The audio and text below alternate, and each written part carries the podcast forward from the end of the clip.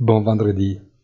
Le week-end nous permettra de réfléchir à ce qui s'est passé ces derniers jours grâce au fait que Wall Street sera fermé lundi à l'occasion de la fête du travail américaine. Les marchés deviennent de plus en plus nerveux et les spreads sur les obligations d'entreprise à haut rendement en dollars et en euros sont également au-dessous des 500 basis points en moyenne.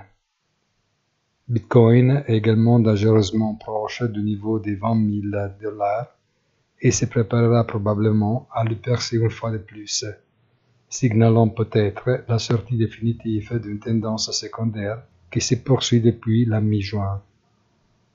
Enfin, l'or peine à maintenir le support de 1700 dollars l'once, souffrant plus que jamais de la hausse des taux d'intérêt et de la force du dollar mais dans le contexte d'une inflation incontrôlable, sa faiblesse peut être trompeuse.